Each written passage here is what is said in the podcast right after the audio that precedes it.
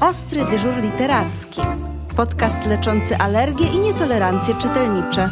Prowadzi Agnieszka Karpszymańska. Witajcie. Dziś przed nami kolejny odcinek specjalny. Już za moment Aleksandra Barczyk i jej niezwykła gościni. Panie zdradzą tajniki szkoły szpiegów i udowodnią, że dziewczyny też potrafią rozwiązywać zagadki kryminalne. Zapowiada się absolutnie sensacyjny odcinek. Zapraszam serdecznie. Witam serdecznie w kolejnym odcinku Ostrego Dyżuru Literackiego. Ja nazywam się Aleksandra Barczyk i dziś zabiorę Was w podróż rodem z filmów o Jamesie Bondzie. Bo jeżeli sądzicie, że jest to największy super szpieg w historii, to udowodnimy Wam, że pojawił się naprawdę godny następca. Dziś moim i Waszym gościem jest Małgorzata Gałysz-Wrubel, specjalista do spraw promocji literatury w wydawnictwie Agora dla dzieci. Dzień dobry, Małgosiu. Dzień dobry. Małgosiu, a jak u Ciebie z historiami szpiegowskimi? Bo mam wrażenie, że jedni je kochają, a drudzy zdecydowanie nie i że nie ma nic pomiędzy. O, ja się przyznam, że e, nie czytuję wielu kryminałów ani powieści sensacyjnych.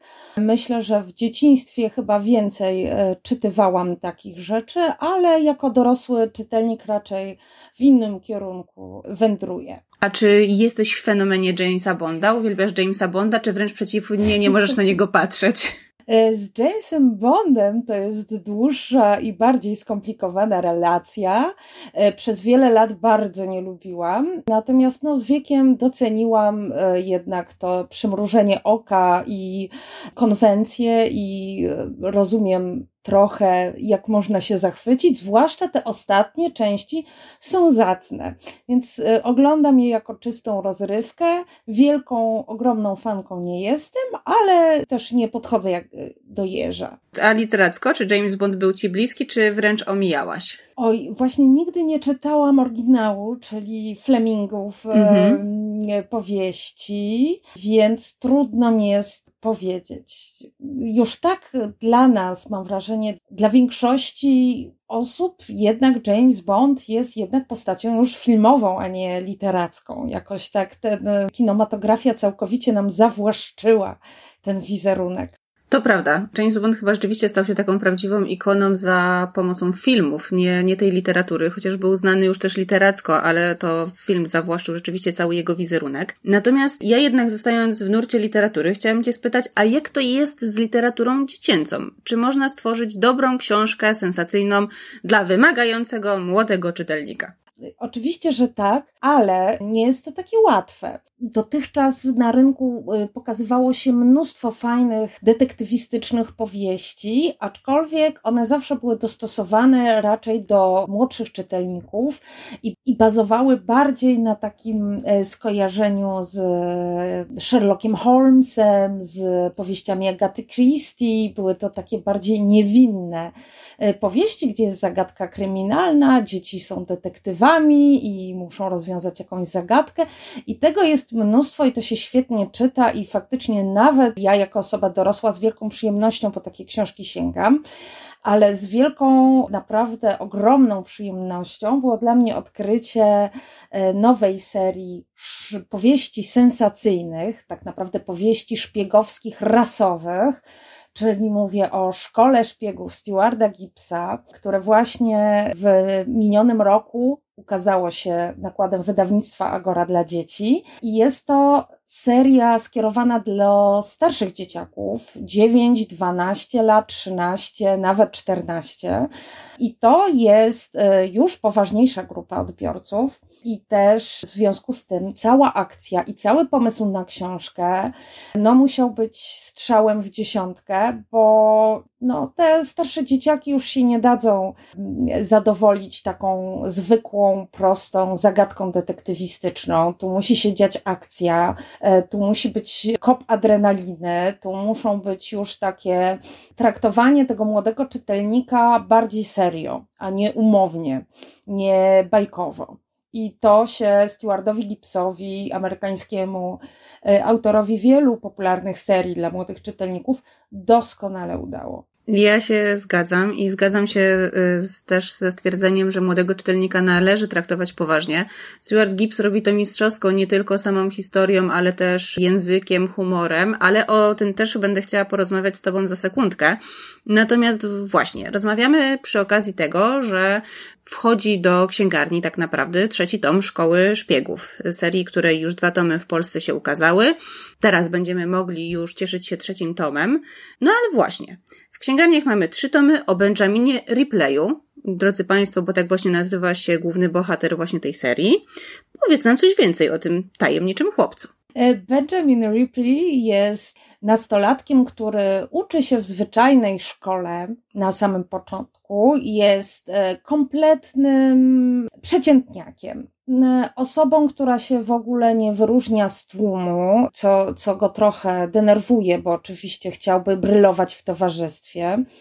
Natomiast ma jedną specyficzną cechę. E, faktycznie ma genialne zdolności matematyczne i fotograficzną wręcz pamięć. Niewiele osób o tym wie, no ale umówmy się, zdolności matematyczne i fotograficzna pamięć to nie jest coś, co zapewnia mega popularność e, w szkole średniej. W związku z tym, jakby towarzysko Benjamin nie jest jakimś e, wymiataczem.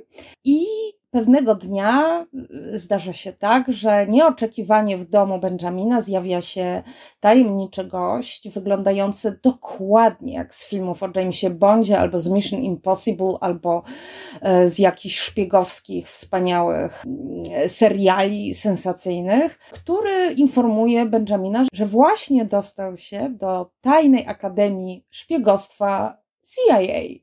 Okazało się, że CIA doskonale e, wiedziało o jego super zdolnościach i uznało, że będzie się świetnie nadawał e, na tajnego agenta i zostanie gwiazdą szpiegostwa w ich szeregach. I w ten sposób zwykły nastolatek ze zwyczajnej szkoły w Stanach Zjednoczonych trafia do e, super, super tajnej Akademii CIA gdzie będzie się szkolił, aby zostać wielką gwiazdą mm, tajnego wywiadu. Dokładnie. I ja, jak czytając tą książkę, zastanawiałam się nad tym, jaki był fenomen generalnie tego, kiedy pojawił się Harry Potter i wszyscy po prostu namiętnie zaczęli czekać na list z Hogwartu. I era Harry'ego Pottera może już trochę minęła i zastanawiam się, czy teraz może wszyscy będziemy czekać na tajnego agenta CIA, który kiedyś zapuka do naszych drzwi, żebyśmy mogli uczęszczać do szkoły szpiegów. Jak myślisz? Ja myślę, że po przygodach e, Benjamina one są dość przewrotne. I oczywiście z jednej strony mocno nas pociąga właśnie wizja zawsze takiej koły dla wyjątkowych osób, gdzie można jednak pokazać trochę swojej słabości, gdzie trzeba pokonać swoje niedoskonałości i okazać się godnym tego wyróżnienia. I podobnie jest przecież w Harry Potterze. Szkoły, w której znajdziemy niesamowitych przyjaciół i przeżyjemy niezapomniane przygody, ale właśnie tutaj bardzo cenię sobie Stuarta Gipsa za to, że on nie owija niczego w bawełnę i tak naprawdę przewrotnie pokazuje, że kurczę, każdy niby marzy, żeby zostać tajnym agentem, a jednak w tej szkole każdy może w każdej chwili stracić życie, że tutaj nie da się dostać oceny niedostatecznej na egzaminie, tylko można go, tego egzaminu nie przeżyć albo że się stanie właśnie celem ataku obcego kontrwywiadu. I okazuje się, że kurczę, to nie jest taka wcale zabawna ta szkoła szpiegów, jest niebezpieczna, jest pełna y, absurdów, y, prowadzona przez niezbyt rozgarniętego dyrektora. Ale tak naprawdę, jak się zastanowimy, to ta szkoła szpiegów właśnie bardzo przypomina, ta tajna akademia szpiegowska, bardzo przypomina te zwyczajne, nudne szkoły każdego nastolatka, bo naprawdę w każdej prawie szkole są nauczyciele, którzy jedni prowadzą super ciekawe zajęcia, inni przynudzają. Dyrekcja nie zawsze ogarnia wszystko, są absurdy regulaminu, są właśnie te przyjaźnie, ale też jakieś niesnaski na korytarzu plotki.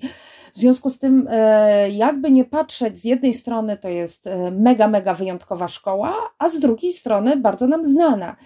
I chyba na tym właśnie polega w ogóle motyw takiego miejsca, które ma nam pomóc e, dojrzeć, dorosnąć, sprawdzić nasze możliwości i odkryć nasze supermoce, który mamy właśnie czy to w Harry Potterze, czy właśnie na przykład w szkole szpiegów Stuarta Gibbsa.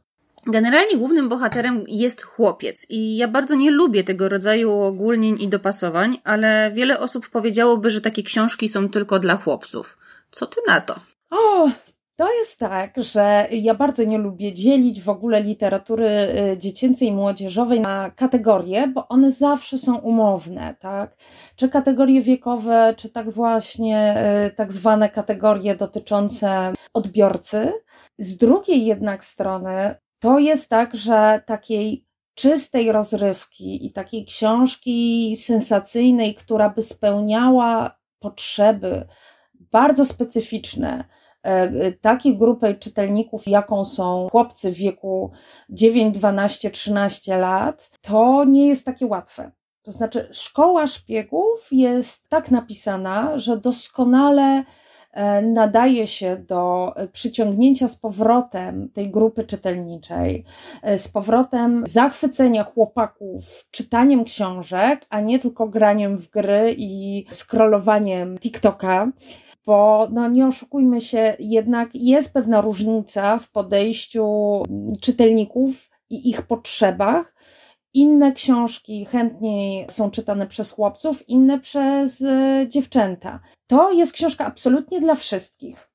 Absolutnie, zwłaszcza, że mamy tutaj doskonałą postać żeńską, Erikę, która, e, z którą będą się utożsamiać chyba wszystkie dziewczyny. Każda będzie chciała zostać taką w przyszłości dziewczyną jak Erika, super szpieszka, w ogóle wymiataczka pokroju niemalże Tomb Raider czy no nie wiem, no ale w każdym razie bardzo, bardzo mocna e, postać e, żeńska, buntowniczka, która wie czego chce i przewyższa absolutnie wszystkich w szkole wszystkich uczniów szpiegostwa swoimi zdolnościami, bystrością i umiejętnościami wyuczonymi. No i Erika obdarza swoją przyjaźnią Bena, co jest dość nietypowe, bo każdy by chciał się z nią zaprzyjaźnić, a ona jest dość niedostępna. No i to jest taki role model bardzo dla dziewcząt. Z drugiej strony to chłopcy znajdą w tej książce całe spektrum wydarzeń, które pochłaniają, które zachwycają swoją szybkością, tajne akcje, e, niebezpieczne misje. Tam się cały czas e, dzieje bardzo dużo, ale też niepoprawnie trochę politycznie, bo nie oszukujmy się, tutaj naprawdę to jest zabawa dla starszych chłopców. Tu już jest prawdziwe niebezpieczeństwo, tu jest prawdziwa broń i tu jest prawdziwe, realne zagrożenie terroryzmem. I w to wszystko ten młody czytelnik e, i czytelniczka są wrzuceni. I myślę, że takich książek naprawdę e, niewiele jest na rynku, a Trudno jest traktować 10-11-latków jak dzieciaki z początkowych klas e, szkoły podstawowej. Oni jednak potrzebują właśnie takiej adrenaliny i akcji. To prawda. A na czym polega sam fenomen szpiega. My jako dorośli uwielbiamy bezczelność i spryt super szpiegów, a dzieci chętnie zanurzają się w świat sensacji. Kochamy mit, którym są otaczani? E, kochamy mit i to dlatego właśnie James Bond święci takie triumfy. My wszyscy, nawet e, te osoby, które nie lubią i nie oglądają Jamesa Bonda, e, są pod wielkim wpływem te, tego mitu właśnie. My jesteśmy wychowani na tych motywach, na muzyce, na skojarzeniach skojarzeniach, na tym całym amplua związanym z powieściami szpiegowskimi i tym doskonale właśnie żongluje autor e, serii, powodując, że e, tak naprawdę tą książkę kochają również rodzice i podczytują ją bezczelnie, często e, zanim sięgną po nią ich własne dzieci. No bo to ja uważam, że to jest doskonała rozrywka bez górnej granicy wiekowej. Za co kochamy super szpiegów? No za ten szyk, za tą elegancję, za taką wizję bycia, bycia rozgrywającym życie, mam wrażenie. Bycie takim super bohaterem, który bryluje w towarzystwie. I z tego doskonale nabija się autor, pokazując właśnie, że ten mit jest wszechobecny i dokładnie życie szpiega tak nie wygląda. Wygląda bardziej jak połączenie różowej pantery z przygodami Jasia Fasoli e, albo nudną e, robotą papierkową. A z drugiej strony jednak pokazuje, że jest to niebezpieczny zawód, ale każdy, kto uwierzy w, czar Jamesa Bonda i tak zwanego, jest tak zwanym Flemingiem, czyli właśnie osobą, która została zainfekowana wizją szpiegostwa ala James Bond, może być bardzo zaskoczony, jak wygląda e, zawód tajnego agenta CIA.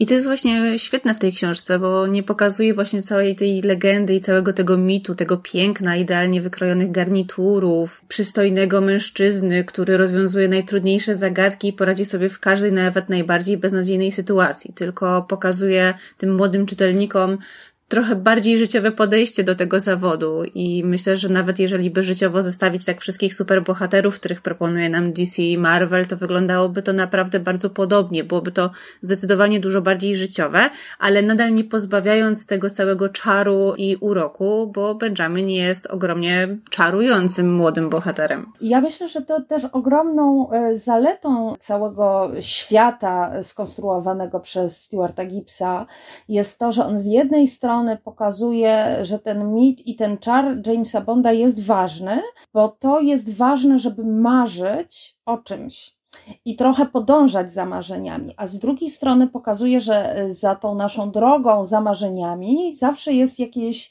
mm, konfrontacja z bolesną rzeczywistością i trochę chyba młodych czytelników na to przygotowuje.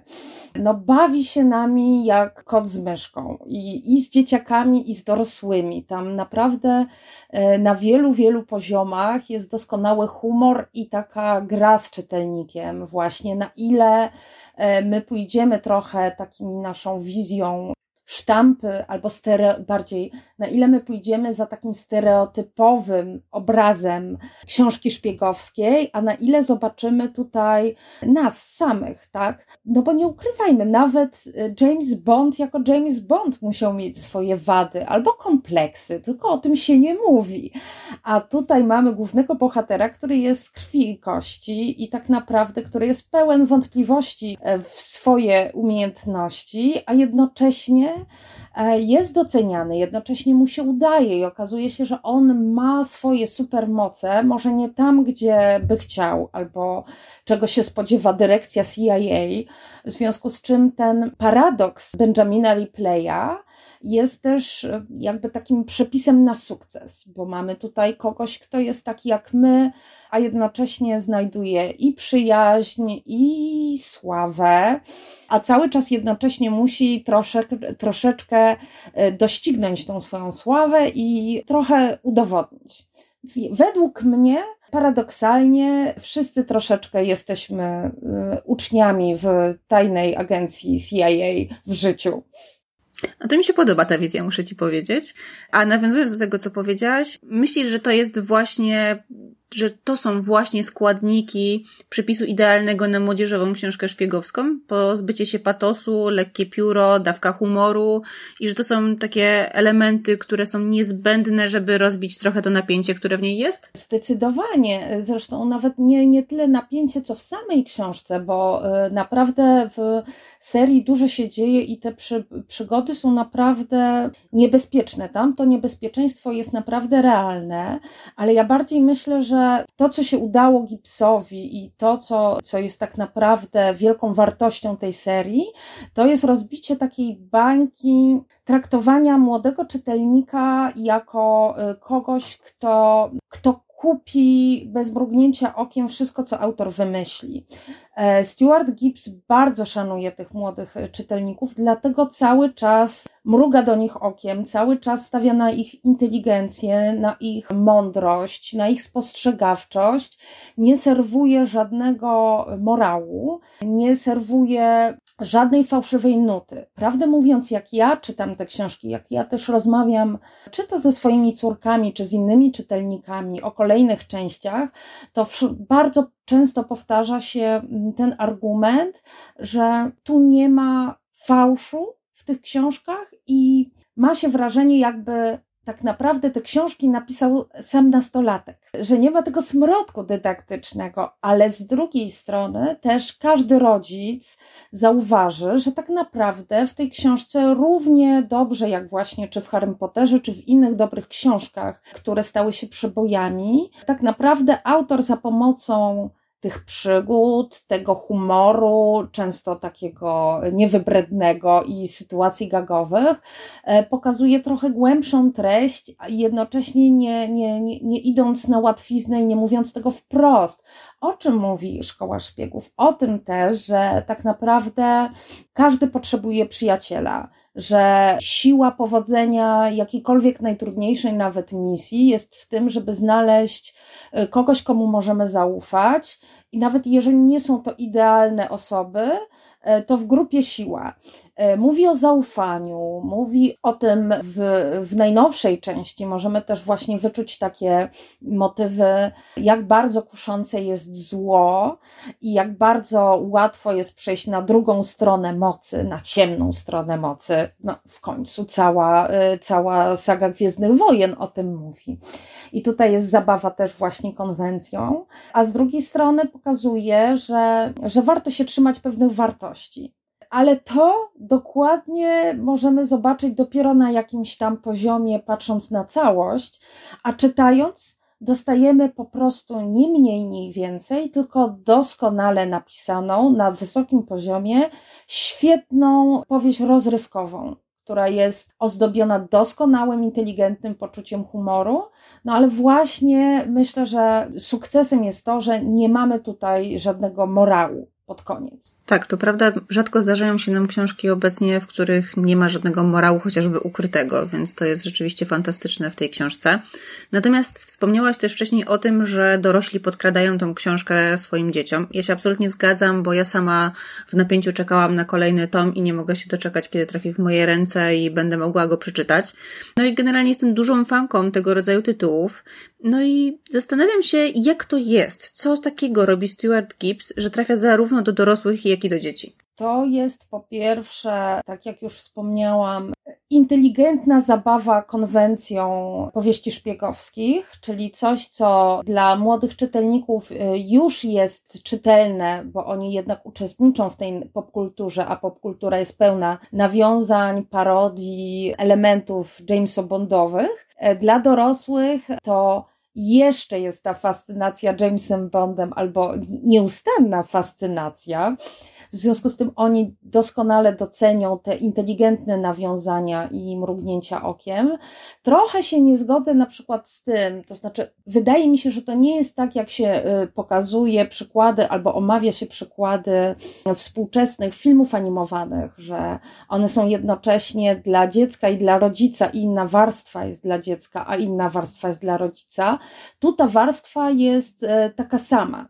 Znaczy, mhm. ja mam wrażenie, że on nie ukrywa niczego przed dzieciakami, tylko tak naprawdę sprawia to, że dorosły trochę przypomina sobie, jak to jest być nastolatkiem i czyta tą książkę z taką samą radością i na tym samym poziomie co nastolatek. Że my nie mamy tutaj ukrytych mm, wartości dodanych, jakichś takich twistów dla dorosłych. Tak, jakiś mrugnięć okiem. Tak, żadnych takich mrugnięć okiem tylko dla dorosłych.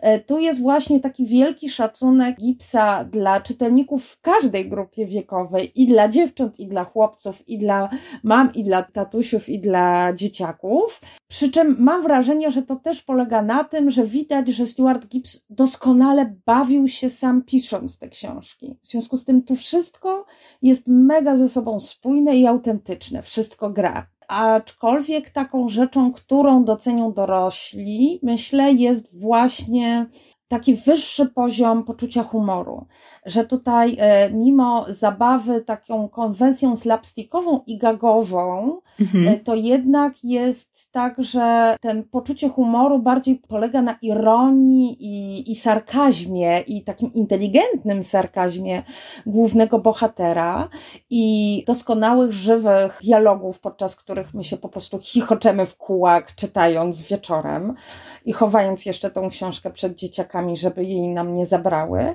a nie, nie taki humor wprost na zasadzie, no nie wiem, no ale naprawdę ten humor jest inteligentny i rodzice bardzo to doceniają. Zgadzam się, zgadzam się, jest znakomity. W takim razie już troszkę na koniec, bo spotykamy się, rozmawiamy przy okazji tego, że premierę ma trzeci tom Szkoły Szpiegów. Czy opowiesz nieco, czego możemy się spodziewać dla osób, które już Bena troszeczkę znają?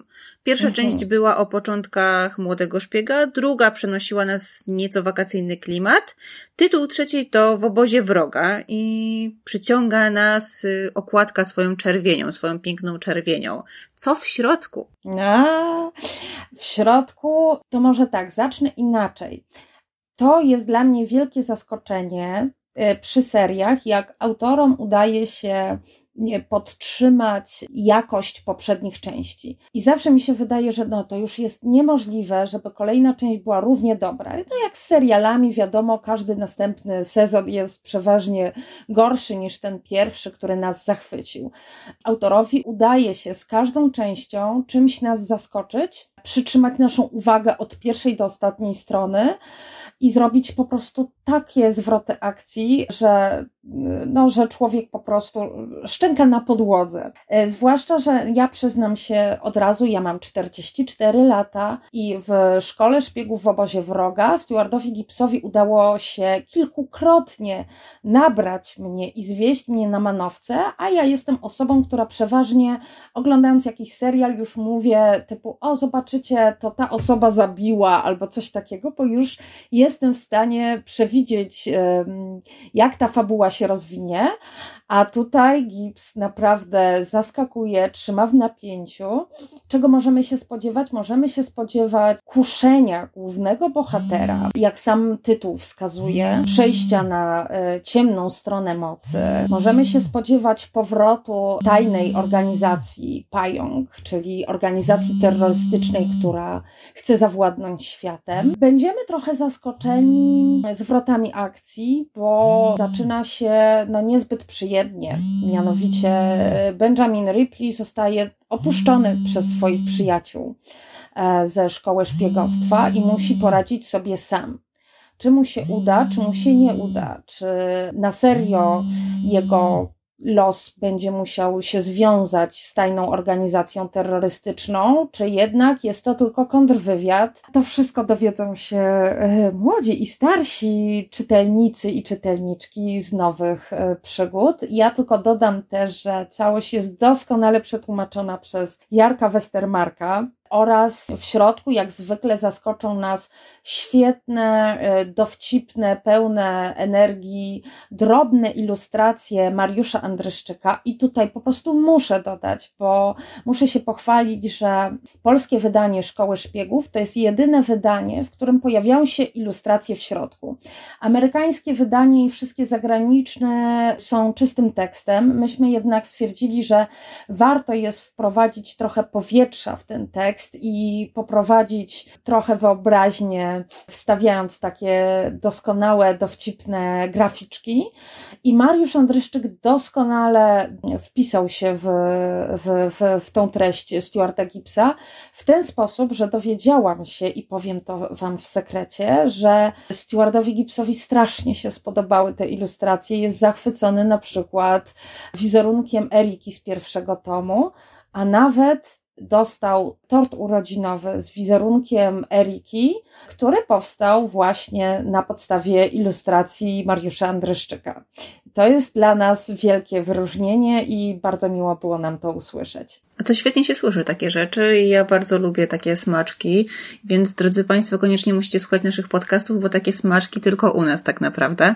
Małgosiu, ogromnie dziękuję za tą rozmowę. Dziękuję bardzo. Ja dodam jeszcze tylko, że w tym roku jeszcze ukaże się czwarty tom, więc warto tą serię śledzić. No, bo z każdą częścią będziemy zaskakiwani kolejnymi przygodami, które nigdy nie są takie same e, i na każdą kolejną część czeka się z wielką niecierpliwością. Dziękuję Ci bardzo, Olu, za tą rozmowę. Dziękuję, a ja w takim razie jeszcze wszystkim słuchaczom e, chciałabym ogromnie polecić już teraz trzy tomy, już niedługo, tak jak słyszymy, także czwarty tom przygód o Benjaminie Replayu. To są znakomite historie i tak jak wspomniała Małgosia, w dodatku mistrzowsko przetłumaczone, dzięki czemu są świetnie dostosowane do polskiego czytelnika. Uwierzcie mi, nastała era szpiegowska, era replaya, Benjamina Replaya.